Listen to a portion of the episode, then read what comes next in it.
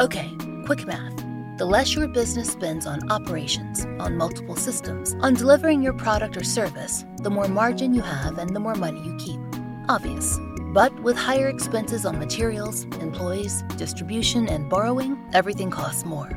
So, to reduce cost and headaches, smart businesses are graduating to NetSuite by Oracle. NetSuite is the number one cloud financial system, bringing accounting, financial management, inventory, HR into one platform and one source of truth. With NetSuite, you reduce IT costs because NetSuite lives in the cloud with no hardware required, accessed from anywhere. You cut the cost of maintaining multiple systems because you've got one unified business management suite. And you're improving efficiency by bringing all your major business processes into one platform, slashing manual tasks and errors. Over 37,000 companies have already made the move. So do the math. See how you'll profit with NetSuite. Backed by popular demand, NetSuite has extended its one-of-a-kind flexible financing program for a few more weeks. Head to netsuite.com slash strange. netsuite.com slash strange. netsuite.com/strange.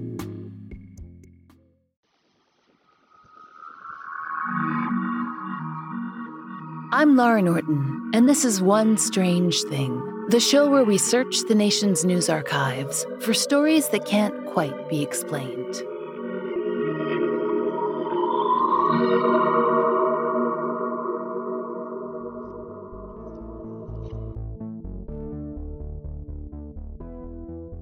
If we asked you to describe your dream house, what image would you conjure? Would it be a McMansion, straight from the depths of Zillow? Or Barbie's tricked out pink abode with the branded elevator and the ever ready jacuzzi? Or a white picket fence, a well manicured lawn nestled against a brick home with the appropriate seasonal decor and plenty of signage to let everyone know when it's appropriate to live, laugh, and love. Or the kind of place you imagined as a child during those ill fated games of MASH which were always rigged, by the way, and we're suspicious of children who can fold paper so expertly. But when you were a normal child, the house you'd imagine was filled with all the things you hoped adulthood would bring. Giant TVs, endless cereal, the good kind with lots of sugar, a game room set up with Xboxes and PlayStations, and not a grimy foosball table, a refrigerator but the fancy kind with an ice maker on the front. Endless beanbags. Tip top luxury. Or maybe you were a little different. Maybe you climbed as high as you could into the tallest tree you could find and wondered about what it would be like to build a home in its branches. Maybe you thought about carving a place for yourself on a lonely mountaintop. Maybe you sat on the beach building sandcastle after sandcastle and watching the tide come in to pull them away. Maybe you imagined a future when they could stay. There are some people who hold on to those notions, the eccentrics who seem to pop up, if not in most towns, at least in most states. Nearly every corner of the United States has a building that is the result of a dreamer's greatest dream, an imagination that refused to quit, an architectural love song to unbridled fancy. These folks happily tinker away at their little or not so little dream homes, building giant prairie chickens like in Oklahoma, or a paper house in Massachusetts or even a replica of the Munsters Mansion in Texas. And there are the castles. Oh, there are plenty of those. Lots of regal fantasies from one coast to another. But there was one man, way back in 1929, who had a particular and specific desire. He wanted to construct a life size sandcastle out in the Arizona desert. He didn't have any equipment to speak of, and he didn't have much money either. Or, as far as he knew, time. You see, this man, Boyce Lloyd Gulley, a 47 year old former shoe salesman, had recently received a diagnosis of tuberculosis, the consumption. And in 1929, that could still be a death sentence. And so, he reevaluated his life in the Pacific Northwest. The southwestern climate could be good for his health, and more importantly, he was ready to take on his artistic dream. So he left his job and he set out to do what he'd always promised himself he would build a castle, a sand castle. He'd just have to figure out how once he got there. He took his time, but per the Miami Herald, he made it there in 1930. As it turns out, the first step of building a life size sandcastle is to find land. Much of Boyce Gulley's story is recorded in the pages of the Arizona Republic newspaper, across a dozen or more articles, though he springs up in other places from time to time. And the details of his life sometimes change. Once in a while, he's not a shoe salesman, but a wholesale buyer for a department store. Sometimes, he recovers from his tuberculosis during his stay in Arizona. Sometimes he doesn't. But what is always reported precisely the same are the details of the building he created. And it, strangers, would be a marvel.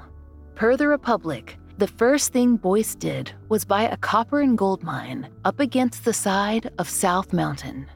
Back then, the spot was quite rural. Nowadays, the city of Phoenix has spread its, forgive us, wings further and further, and now that lonely copper and gold mine, it's in the middle of an urban center. But let's not get ahead of ourselves. According to the Arizona Republic, Boyce Gulley wasn't entirely unprepared to realize his dream. No, he wasn't rich or a gifted builder, but he'd had two years of training in architecture in college. And, as you'll soon see, he certainly had a knack for repurposing other people's trash. But most importantly, he had a vision a sandcastle he'd built on the beach a year before. One he'd hated to see wash away. He was determined to recreate it, but bigger and better, if, that is, the tuberculosis would allow. We don't know much about Boyce's health in those early days. Per KSL News, he settled in on his 40 acres of mine claim and lived out of an old railroad car. And he managed to find a mule, too. The mule was handy for his walks about the desert. That's when he'd pick up this bit of glass or that discarded wagon wheel. Per the Arizona Republic, Boyce was at least healthy enough to work in town sporadically. After all, he needed money for sandcastle supplies. Between the meager return of the mines, his side work, and whatever money he'd brought from the Northwest, Boyce had enough to hire help. He employed just one person According to the Arizona Republic, they found a local stonemason willing to help with his project. And what a project it would be.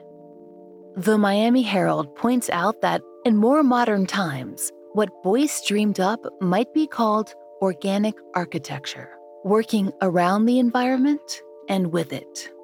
The eventual structure would be an impressive 8,000 square feet, per the Houston Chronicle. But after all, a castle should impress. And we're pretty certain that less inspired builders in 1930 would have looked askance at Boyce's methods. According to the Arizona Republic, he made his mortar out of, quote, caliche, cement, water, and goat's milk. But those doubting builders, they would have been wrong, because that was a time tested recipe in the Southwest. Caliche is a type of sedimentary rock made up of calcium carbonate. It's one of nature's natural cements. And goat's milk. The Houston Chronicle reported that Boyce learned that extremely effective technique from, quote, local Native Americans. But it doesn't get more specific than that. And the best part this method gave Boyce an excuse to have goats. And we support that.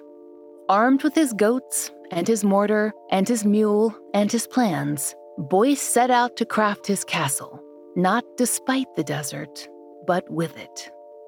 More than 50 years later, articles in the Arizona Republic and the Miami Herald would marvel over Boyce Gulley's knack for recycling and reflecting the natural landscape. As Boyce gathered the materials for what would eventually become an 18 room structure, he'd often gaze out into the desert. We don't know what he imagined when he spotted what the Republic described as a lightning struck saguaro cactus, but inspiration struck along with it. Most men would have simply chopped down and thrown out the hulking vegetal skeleton, but Boyce Gulley, he designed a room around it. In fact, per the Herald, he actually used smaller pieces of the saguaro cactus to make complementary furniture. The Miami Herald noted that Boyce eventually decided on 13 Pueblo style kiva, or honeycomb fireplaces, and an underground saloon, replete with glass block skylights and a chapel. He even had beds on rollers and, according to the Republic, a freestanding outdoor spiral staircase. And the recycling continued. The paper sided wagon wheels turned into windows, that old railroad car repurposed as a ceiling, bits of glass and broken brick painstakingly collected and fused to make walking paths and walls. As the Houston Chronicle described it, the castle would eventually be, quote, a mind boggling hodgepodge of arches, parapets, bell towers, columns, sun decks, stairways, and trap doors. Don't get too excited, though. There was not a single bathroom and no running water, and no electricity, not that far out, miles from what was then downtown Phoenix. Per the Arizona Republic, Boyce made do by carrying water back and forth every day, living in darkness and building by sunlight. He made himself comfortable in his patchwork desert palace. In fact, he worked on it, as far as we know, every day for 15 years. Maybe Boyce Gulley would have worked on his dream home forever the castle twisting crookedly up into the Arizona sky, overlooking a city that would sprawl itself out until it brought him all the amenities that he lacked. But it was not to be, because in 1945, Boyce Gulley, the visionary, the castle builder, died. Sources disagree on the precise cause. Some say cancer, some say cancer and tuberculosis, that he never actually recovered from the original illness.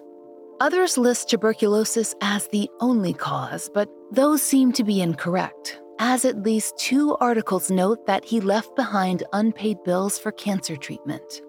But he also left behind a legacy a gorgeous, bizarre, utterly unique monument to the power of human imagination. Boyce had done it what so few before him had. He had seen his vision and he had made it so. And that would be the end of his story.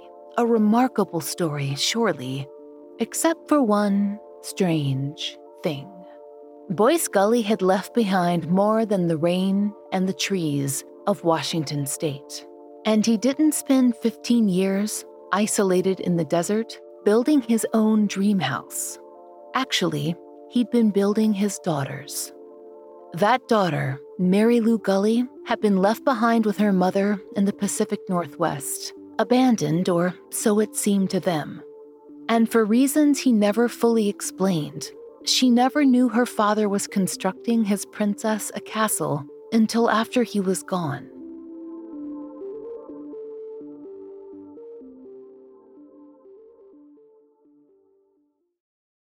When you need mealtime inspiration, it's worth shopping Kroger, where you'll find over 30,000 mouthwatering choices that excite your inner foodie. And no matter what tasty choice you make, you'll enjoy our everyday low prices, plus extra ways to save, like digital coupons worth over $600 each week. You can also save up to $1 off per gallon at the pump with fuel points. More savings and more inspiring flavors make shopping Kroger worth it every time. Kroger, fresh for everyone. Fuel restrictions apply. Have you ever wondered what it feels like to be attacked by an alligator? Or what goes through one's mind as they're stranded in a snowstorm? What Was That Like is the podcast for you. Real people come on every episode to explain the unbelievable situations they've been through. Guests share how they really felt during their most surreal experiences. They tell us what they did the morning before an earthquake, how it feels to win the price is right, and all sorts of details that you'd never learn anywhere else. If you're interested in hearing disturbing and inspiring firsthand stories, What Was That Like is the podcast you've been looking for. Every story is thoroughly researched and fact checked, so you know that even the most unrealistic are someone's reality. Listen to What Was That Like wherever you get your podcasts. Mary Lou Gulley was born in 1923. Her father was said to have begun his work in 1930 or maybe 1929, so she was at least six or seven when he left. She was certainly old enough to remember him and his explanation for his absence. She later told the Arizona Republic he said he wanted to pursue his dream of being an artist. It broke my heart that he left us. And happier times, he'd read Mary Lou Hans Christian Andersen fairy tales at night. And, according to the castle's official website, he'd built her many sandcastles on the beach. And according to that website, those memories had stayed with Boyce too. Quote, in his heart was permanently etched the vision of those precious moments when he and his little girl, Mary Lou, built sandcastles on the beach in Seattle. How she would cry when the tide washed them away. Please, Daddy, build me a big and strong castle someday I can live in. Maybe you ought to build it in the desert where there is no water. And so, when he left his wife and daughter, well, that's what he did. Except he didn't tell them. Not precisely. The Arizona Republic's own archives are in conflict on this point. Some say he never told them what he was up to, besides, well, being an artist, somewhere else.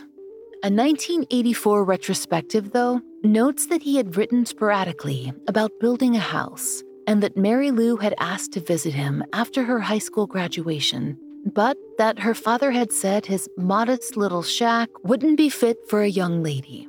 It didn't have facilities after all. He failed to mention the turrets and trapdoors. In fact, it wasn't until the posthumous telegram arrived that Mary Lou knew the truth. According to the official website, her father's relatives arranged to have his final words sent, and they were, we imagine, quite a shock because she'd had no idea, after all, why he'd really left. Dearest Mary Lou, can you forgive me? It wasn't art I wanted, it was you. I left home not because I wanted freedom, but because I had tuberculosis. Mary Lou told the Arizona Republic in 1984 that back in the 20s, a TB patient would have been forced into a sanitarium, which is why her father fled but it doesn't explain why he didn't tell his family the truth. Maybe he thought it was kinder for them to believe he'd abandoned them for art. In fairness, it's hard to guess at the intentions of a man who'd spent 15 years building a castle and kept it a secret. Soon, Mary Lou and her mother received more information. The home her father had been building, it was theirs now, all the way in Arizona. According to the Arizona Republic, Mary Lou wasn't keen to head off to the southwest. After all, she didn't know a castle was waiting for her. But her mother, for whatever reason, was determined. Maybe she wanted to see just what her husband had been up to for the last 15 years. Those years couldn't have been easy ones for her, and the first discovery on their arrival to Phoenix was unpleasant. Those medical bills we mentioned, they were still unpaid, and now the Gulley women were responsible for them. Problem was, they were absolutely broke. And when they made it to the castle, well, it was impressive from the outside, certainly, but it sat in, well, a desert. At best, a radical shift from their home in the Pacific Northwest. And on the inside of their new desert palace, quote, cobwebs, scorpions, rodents, and an unwashed caretaker named Charlie. Yeah, we don't know where he came from either, but that's a great detail. Soon, though, the details of Boyce Gulley's legacy would become clear.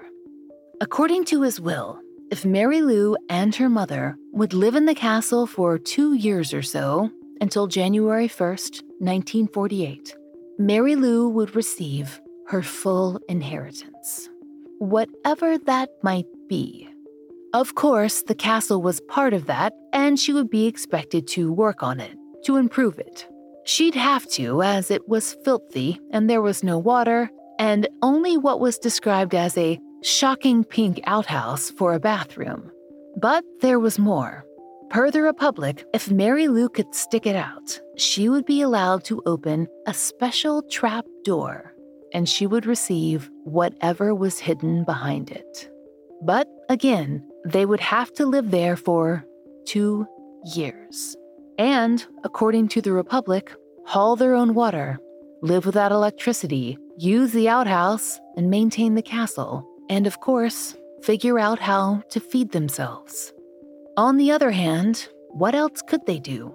They'd picked up and left Washington for Mary Lou's inheritance, and her father had built her a castle. He hadn't left them after all.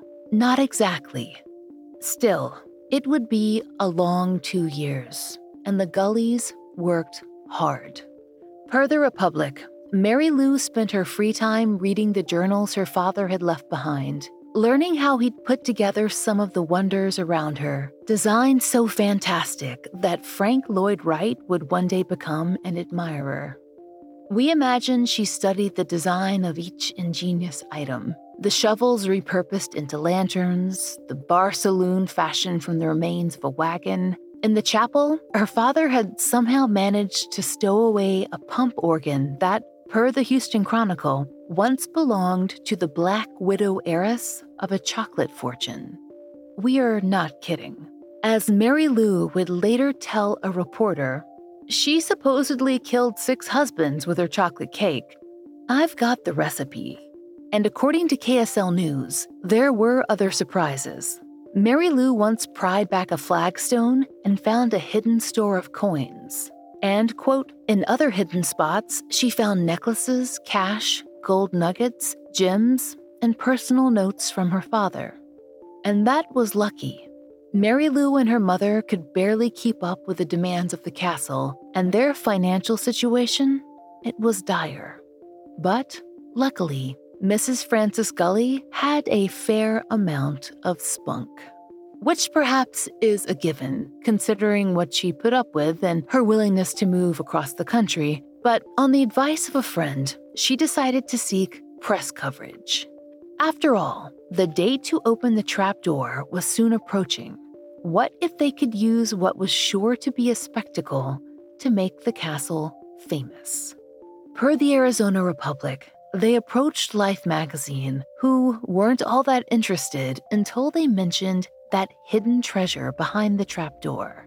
Then they were more than willing to arrange for a reporter and a camera crew to show up at the appointed date. The Gulleys were flat broke. Still, they managed to arrange a New Year's Eve party. After all, they needed to put on a show for the magazine. But also, They'd waited a long time. A party seemed like the natural thing to do. Life magazine recorded the entire event with incredible drama. Mary Lou was posed at the trapdoor in silhouette.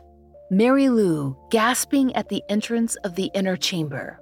Mary Lou holding the objects her father had left her. And what were they? Some pieces of gold ore, a wallet with two $500 bills tucked into its fold, a valentine she'd made for her father when she was a child, a picture of Boyce Gulley taken soon before he died, and two letters addressed to Mary Lou. The money was a boon to the Gulley women, but the fame of the Life magazine spread, that was the real prize. The reporter had dubbed their home the Mystery Castle. That's the name it still uses today and that fame allowed them to open it up to the public and to tours. Thus, they could generate income and fix up their strange and wonderful home. And those letters, what did they say? Per life, Boyce wanted his daughter to know why he'd asked her to wait until 1948. He'd wanted her to have the chance to love the castle, to grow to love it as he did, to see it as his gift to her if she didn't, well, she could sell it, but he hoped she'd stay. And she did, for the rest of her life. But that Life magazine spread, and all the articles that follow, they never quite settle the real mystery of the castle. After all, perhaps we know why Boyce never sent for his family. He was afraid of infecting them. A cure for TB wouldn't be available until 1949. But why didn't he tell them what he was doing? Why did he consider it a kindness to let them think he'd abandoned them? And why not let the daughter whom he loved enough to honor with a castle made by his own hands know how much he thought of her while he could still say it? To tell her he was off, building her dream. Mary Lou Gulley, the princess on the mountain in Phoenix, made a life for herself and grew to know her own father. Through his letters, yes, and through the home he made for her. But mostly, she learned through her own construction project, one that lives solely in her imagination, where piece by piece she built the relationship with her father that they hadn't gotten to share in life. It's an experience that we imagine could only be born out of the perfect fusion of a feverish dream and a unique talent. The perfect present for the only lonely child of a man who knew he must leave her behind. As far as monuments to love go, well, Boyce Gulley's castle fulfills his promise. Nearly 80 years later, his devotion, placed stone by stone upon the sand, hasn't drifted away.